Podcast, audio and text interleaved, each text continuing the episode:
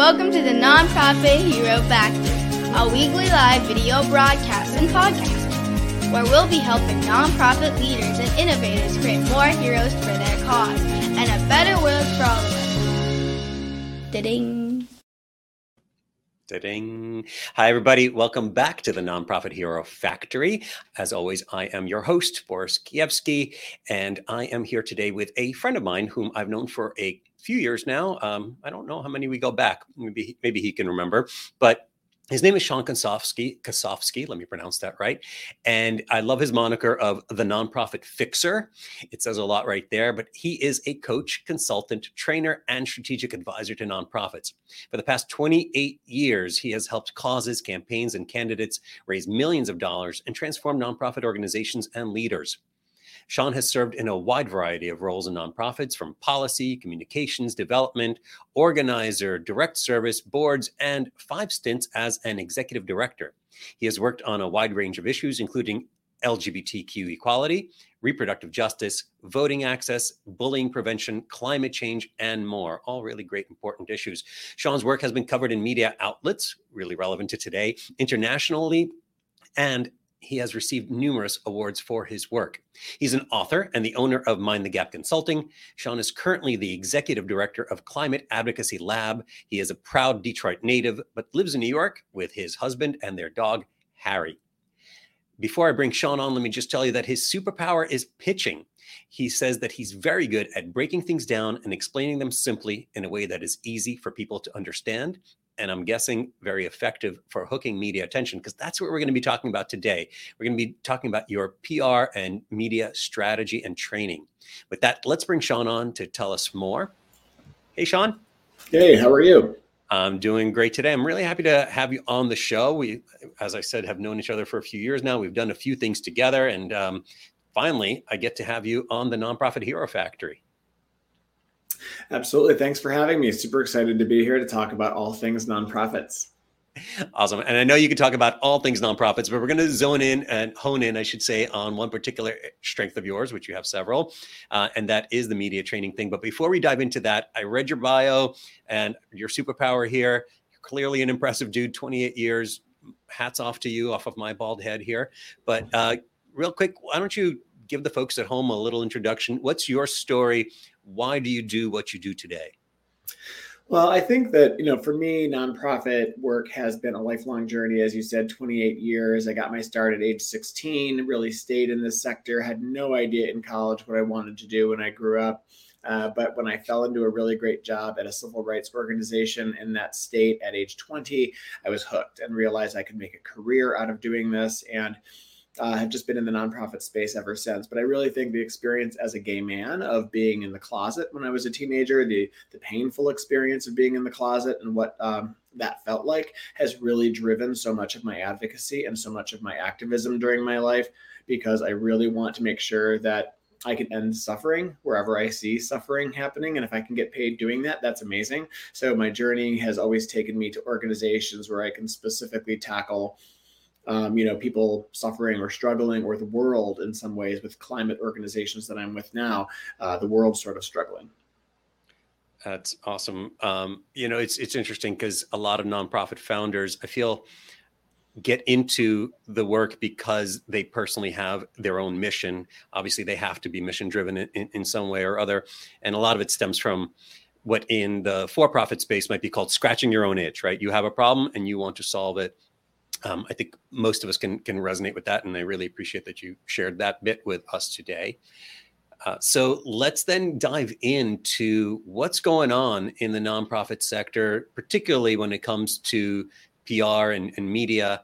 What's happening in terms of COVID? How is the world happening? How is the world working or not working these days for organizations?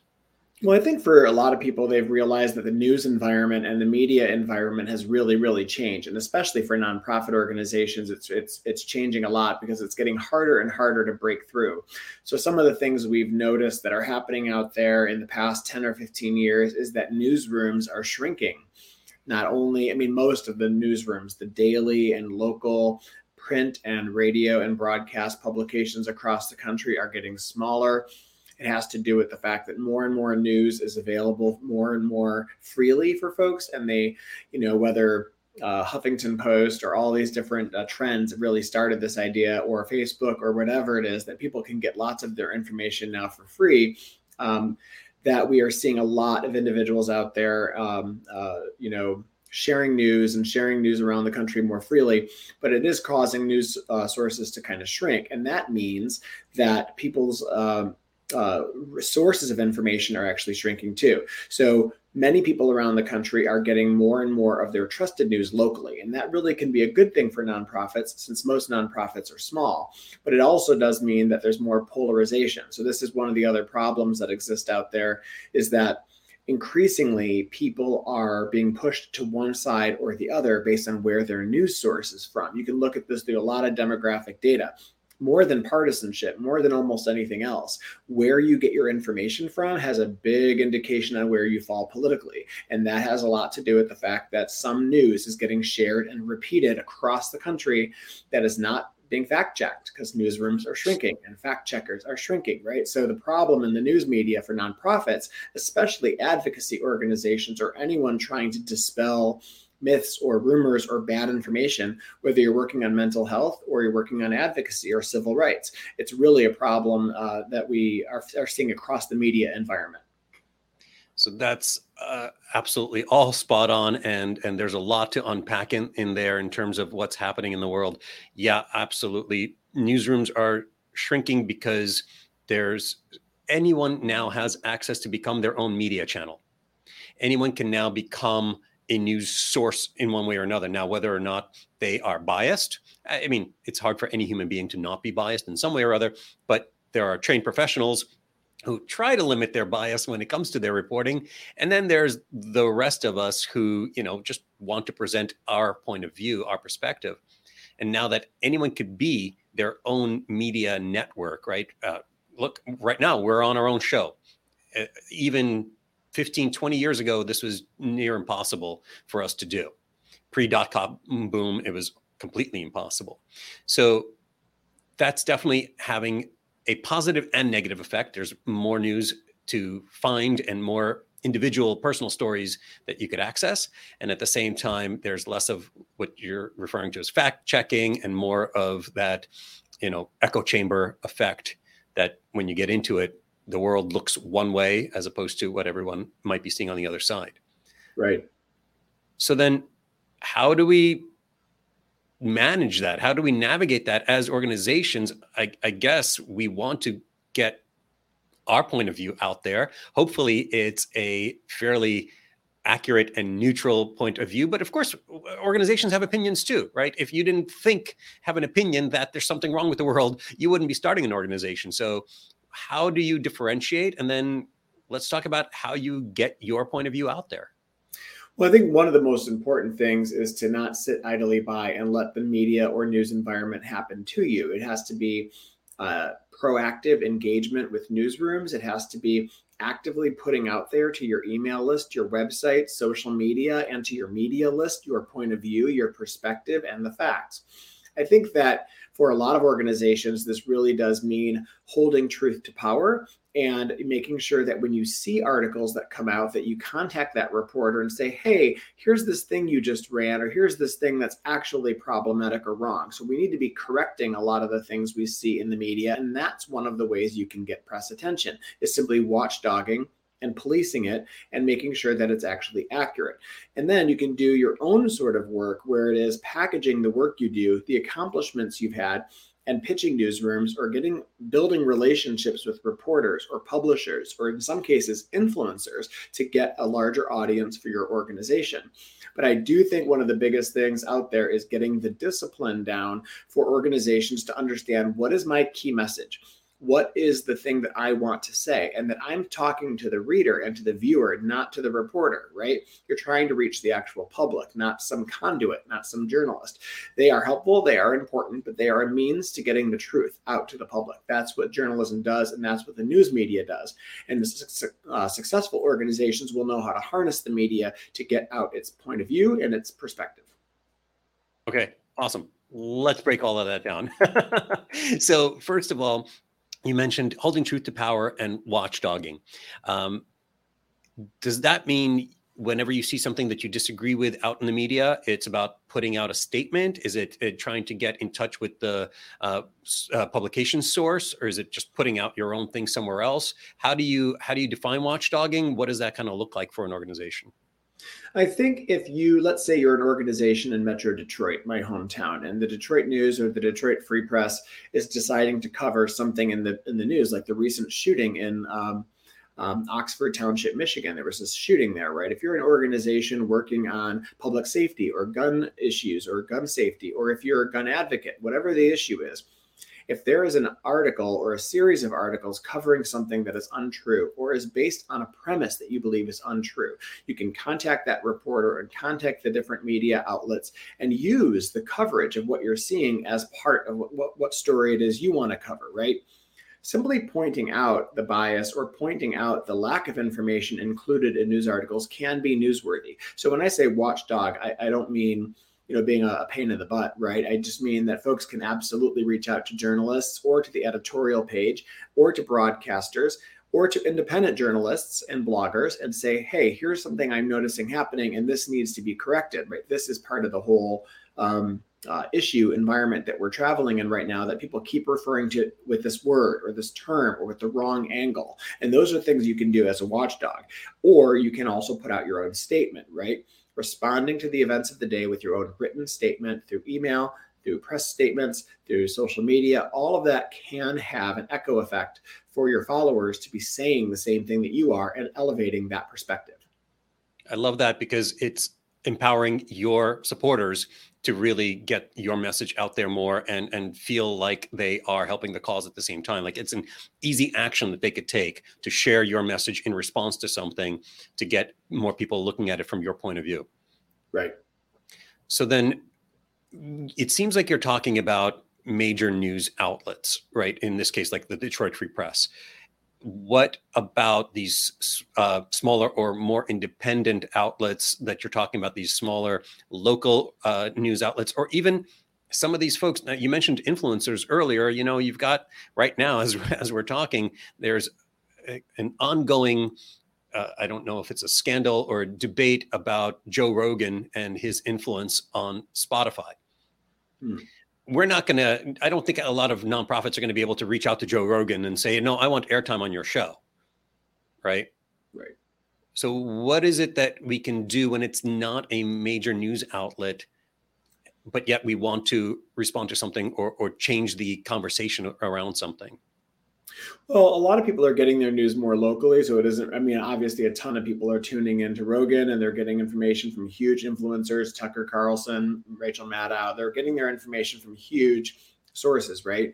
But I think the most important thing for most nonprofits is to focus locally, right? So if you notice, again, newsrooms are shrinking, so there's fewer and fewer journalists. So these newspapers are subscribing to content around the country. So if your company owns the Washington Post and like 30 other newspapers around the country, you're going to recycle the same articles around the country to save money. So if you're a local paper in the thumb of Michigan, those from Michigan know there's like a thumb in the shape there. Uh, there's like local papers there that might be just uh, syndicating or copying or subscribing to the same misinformation that's happening around the country. A year ago, for example, a year ago, maybe this week, was the big freeze in Texas, where they had this giant storm that like froze the entire state or for vast swaths of the state. And there was a huge disinformation campaign about what was to blame, right? Was it the windmills, which that people were circulating images of windmills that were not in Texas and saying that this is the, the reason why this happened. So um, as someone who works on climate and clean energy, I know that that is a perfect moment to reach out to your local paper and say, look, we all know locally where our energy is actually coming from, especially in Texas. It is gas and oil, right? So we know that it is not the windmills causing this problem. So there are opportunities locally to have an impact. And then when people are doing fact checking or they're Google searching, as they are right now around the one year anniversary of that thing that happened in Texas, they can see the truth, right? So you might not be able to break through with the large folks who might have a commercial interest in actually spreading disinformation or misinformation, but locally you can have an impact. National nonprofits typically are a lot more sophisticated and have a larger press list and can actually go after a Joe Rogan or someone else and say, you need to stop this. And there's a lot of advocacy right now around what's happening with Spotify, misinformation about COVID 19, and artists pulling back their content from Spotify. So that's an activism thing. We're seeing this opportunity of how do we confront misinformation and disinformation. And one of the creative tactics emerging is getting artists to take a stand in this area, not just on Spotify pulling back their content until they correct things on the Joe Rogan show about this uh, va- these vaccines, but also in many many other ways where we're seeing people use artists to tackle these large platforms because the little guy might not be able to do that.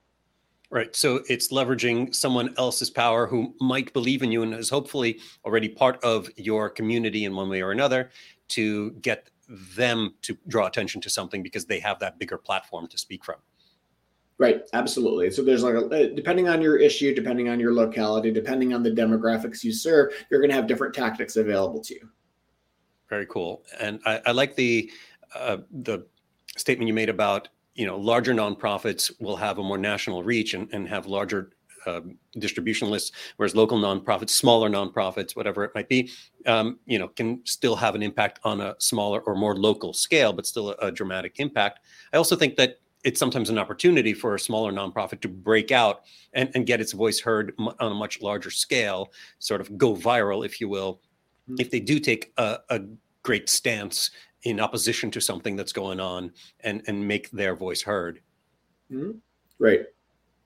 So then how do we develop these relationships with newsrooms? You mentioned that earlier and you know when i think of developing a relationship it's communication it's it's uh, you know getting on phone calls or going out to dinner with, with somebody you know back before covid you'd take a client out to dinner or something like that.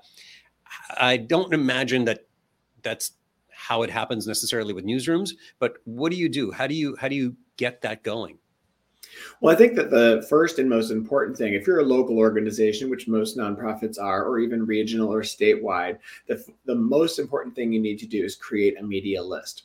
A media list can be really simple. It can be a, a one page piece of paper or a spreadsheet or some place or in your donor database, wherever you're keeping track of contact information to create a list of all of the outlets that you want to have a relationship with. And these could be daily papers, this can be weekly alternative news magazines that tell you about concerts coming to town, all that stuff.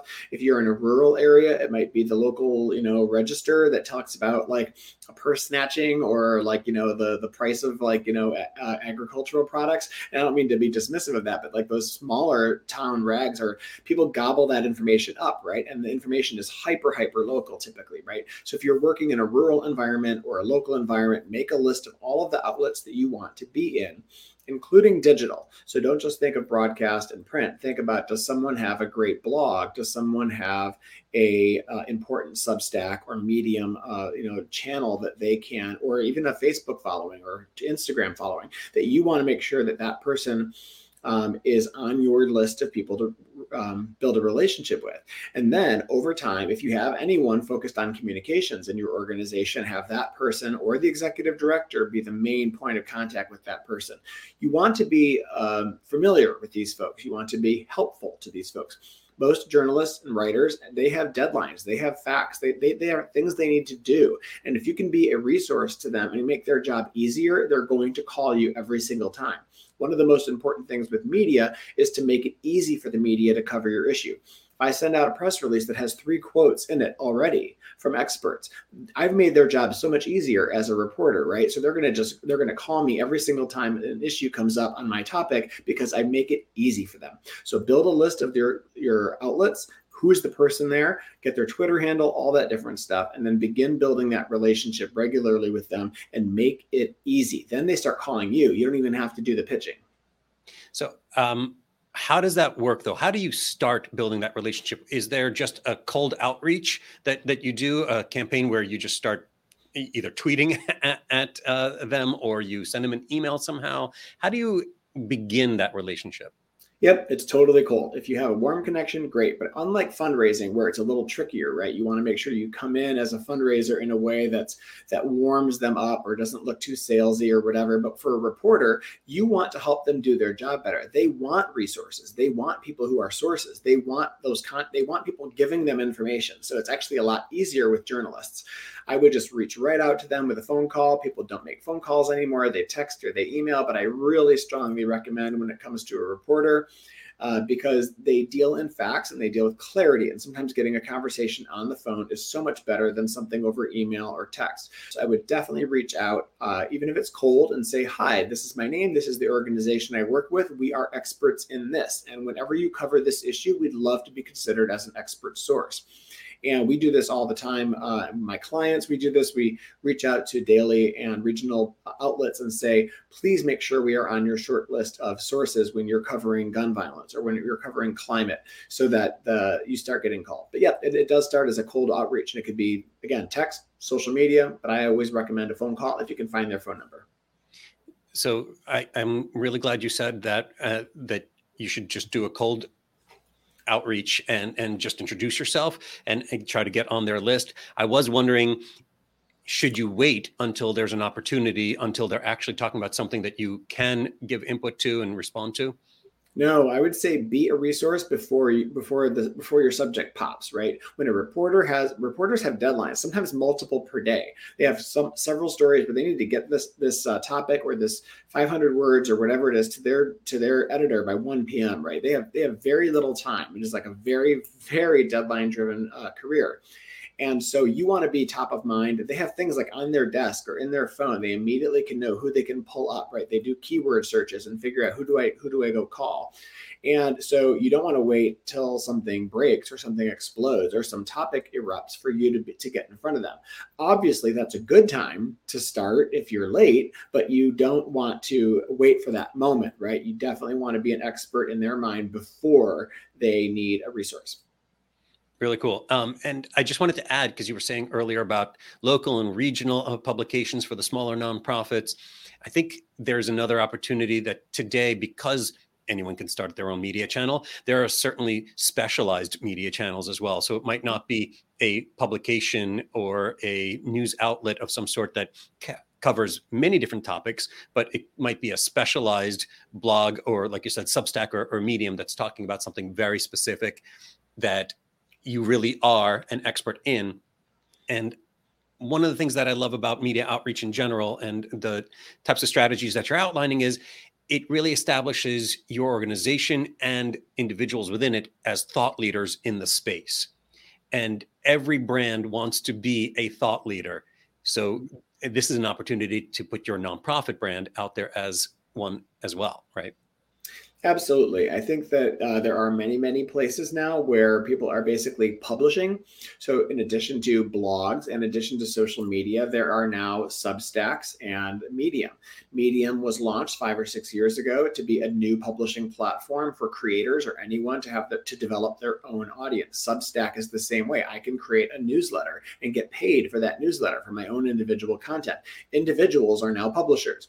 And increasingly, people who are experts or just really opinionated are publishing their own stuff. And if it strikes a chord or it's accurate or they uncover something really interesting, it just takes off or it goes viral.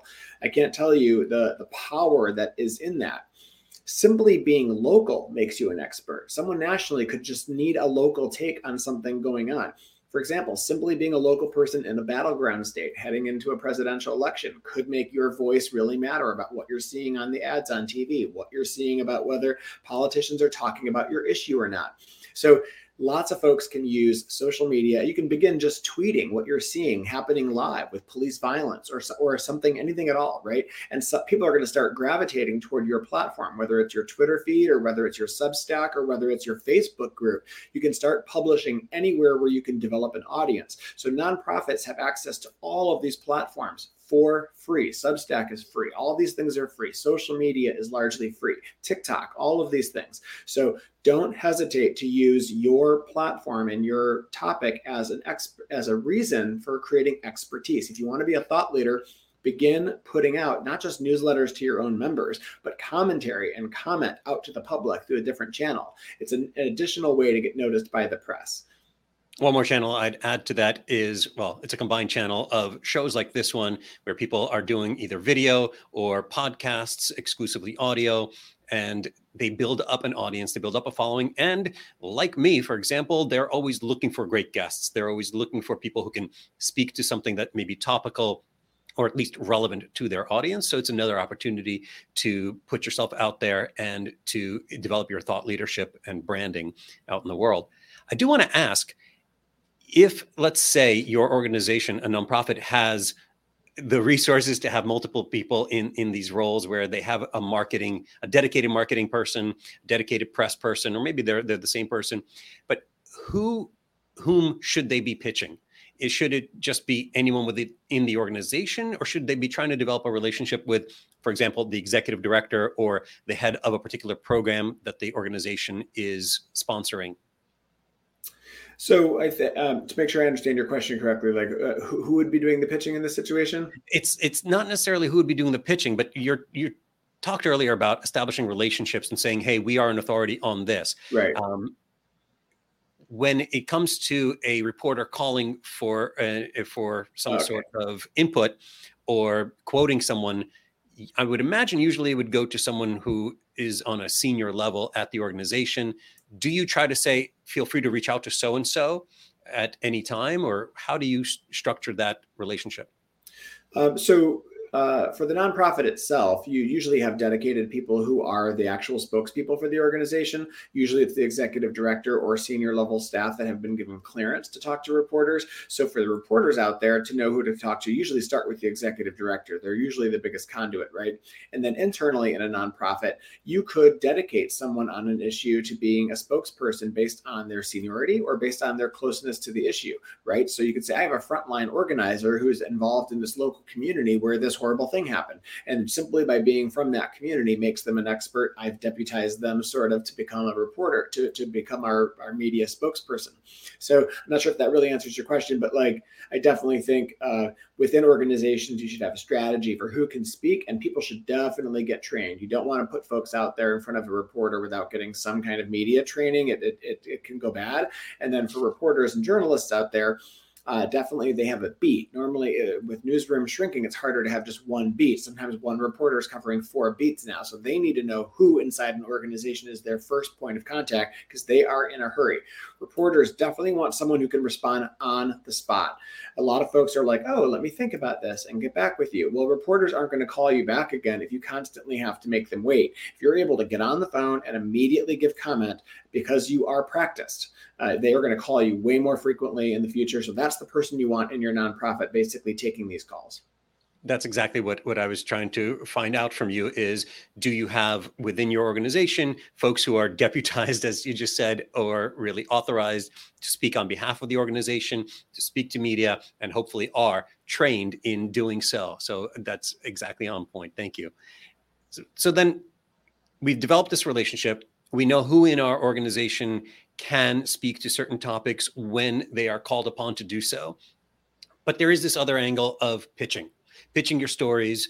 I know that reporters are constantly and publications are constantly looking for content and if you could give them something worth publishing that that works for them they'll be happy to take it a lot of times but what goes into a pitch and this is part of your superpower so i'm going to really put you on the spot here how do you structure a pitch? What goes into a pitch to a potential publication? So, uh, different than fundraising. When you're pitching a newsroom, you have to be thinking there's two sides of this. There's what do I know newsrooms want to hear, and then there's what do I want to say as a source, right? So, the first thing as a source, as an organization, I have to be thinking about what is actually newsworthy about this moment. Just because it's not making headlines doesn't mean it isn't newsworthy. I've uncovered a new trend, a new piece of information, some new fact, some new report that came out that a reporter didn't know about. What makes it new? What makes it newsworthy, right? So when I go to pitch a newsroom, I can't just be like, hey, climate change is happening. Yeah, we know. What's new about this, right? So the first question is going to be what do you have that makes this deadline driven medium and this deadline driven culture newsworthy? So the first thing is why is it new and why is it newsworthy? It, did someone locally do something? So, so make it local. The more you can make anything local, the more interesting it is. Um, but you also have to be able to make something super like national, right? Not only is this thing happening here in Poughkeepsie, but it's also a national problem, and here's why. So make sure it's new and newsworthy, but you can localize it and nationalize it. That goes into any kind of pitch. What I need to be thinking about as I pitch is what's on the other side of that pitch call, which is the reporter's constraint, which is why should I care? Every news desk, every editor of every outlet out there is getting 500 people pitching them for news stories every single day. And every day they are throwing all of them in the trash, saying, Why do I care? Why do I care? So if you can break through to them and say why this matters to your readers, to your constituency, to your stakeholders, that's how you're going to break through. So for the reporter side, they have an editor that they need to get this through, right? And they you need to convince them why this matters now. So the case, the the the, the super succinct way that you can explain why this matters, human harm, suffering, violence, corruption, what is happening right there that you can prove that will break through because that's the number one filter they're using is how why do I care? It's in order to sift through the 500 different pitches they're getting it sounds like what I teach in storytelling a lot and what I learned in fourth grade, which is you want to really present the who, what, when, where, and most importantly, why. Mm-hmm. Uh, why it's relevant, why it's significant, why it deserves column inches in print or you know screen inches on on on digital. Yep. Cool. All right, Sean, I want to be very conscious of your time, and we're hitting the 30 minute mark now. I know that when I asked you for resources, you had a whole bunch of them that you wanted to share with us. Give me the highlights, which I'll link to all of them in the show notes. They'll all be there for folks to find. But what should people be looking at eh, as they're trying to develop their own idea of media strategy? So if you have a little bit of a budget, I definitely would say folks could look into Cision. It's a little tricky spelling. I think it's C I S I O N Cision. Yeah, or right. some people might know one of their products as PR Newswire. If you don't have um, uh, an, an in-house communications capacity, you could pay for a subscription to just to disseminate your news releases everywhere. I will say that I don't always think that just blasting news releases all over the country is the best use of your dollar, but it is a way for some organizations to get to get into newsrooms for sure. So Cision and PR Newswire is one way. You can both pay to track news and also to distribute news. Another way is Meltwater. Meltwater is just one of the many ones out there that does clipping service. So if you want, if you're getting a lot of coverage and you want to track trends, or your opposition is getting lots of coverage and you want to track trends, Meltwater could be an interesting tool. I don't know the pricing right now, but I know that you can subscribe to Meltwater. But the for those on a budget, um, I think that Google Alerts is really, really powerful. You can set a Google alert on anyone, any topic, any keyword, any event, and see what's actually happening. The minute something hits a blog or the news, you will get an email on that or get a daily digest on that. That's a free option for you. Another way to see whether something is popping in terms of a trend, to see whether something is newsworthy, is to use Google Trends. Google Trends is free. Anyone can go to Google Trends right now and see what words are popping. Is it is it um, you know uh, some pop star like Dua Lipa, or is it something about Ukraine right now? What issues are popping? How can your issue fit into that trending issue right? See if you can figure out whether your topic matches something that's in the national conversation right now. If you have a twitter account which is totally free they have a trending section right? See what's actually popping on twitter right now and see if your issue can sort of fit into there. Those are different ways for free or for cost that you can kind of track issues and then uh, use that to capitalize on how to fit your issue into that that that stream right? Another tool out there for folks um, can I mention the tools that I have, or do we want to? Sure. I usually uh, ask anyway. Uh, what is your call to action? What do you want people to do? And I'm happy to uh, have you promote any of your work that you think is relevant to this. So please go. Excellent. Yeah. So, folks, I think in the show notes, you'll be able to get these links and stuff. But I think that one of the things that's really important is for nonprofits to learn how to create a unique value proposition. This is something created by marketers and the private sector to help understand how to sell products. But I think nonprofits could really benefit from learning how to take not just their case statement, but also take a new thing called a unique value proposition and really explain to people why my organization is the most suited to solve a particular social problem and how what the call to action is. I have a free guide on how to create a unique value proposition. I didn't see anyone out there offering this particular tool, so I have a free resource for you to download on that. I also have a, a handout that you can grab for handling tough media questions. Some folks want to avoid the media because they don't like being put on the spot and they're afraid of kind of getting really tough media questions. I have a free guide about handling tough media questions, rapid fire questions, trick questions, all that stuff.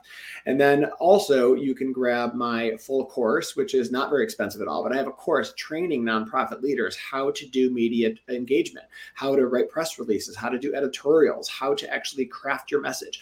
All of that is based in my course, Media Skills Crash Course for Nonprofits. And I've been spending many, many years training people on how to do the media. And so you'll get a link to that course there. Uh, so those are just some of the resources I had today.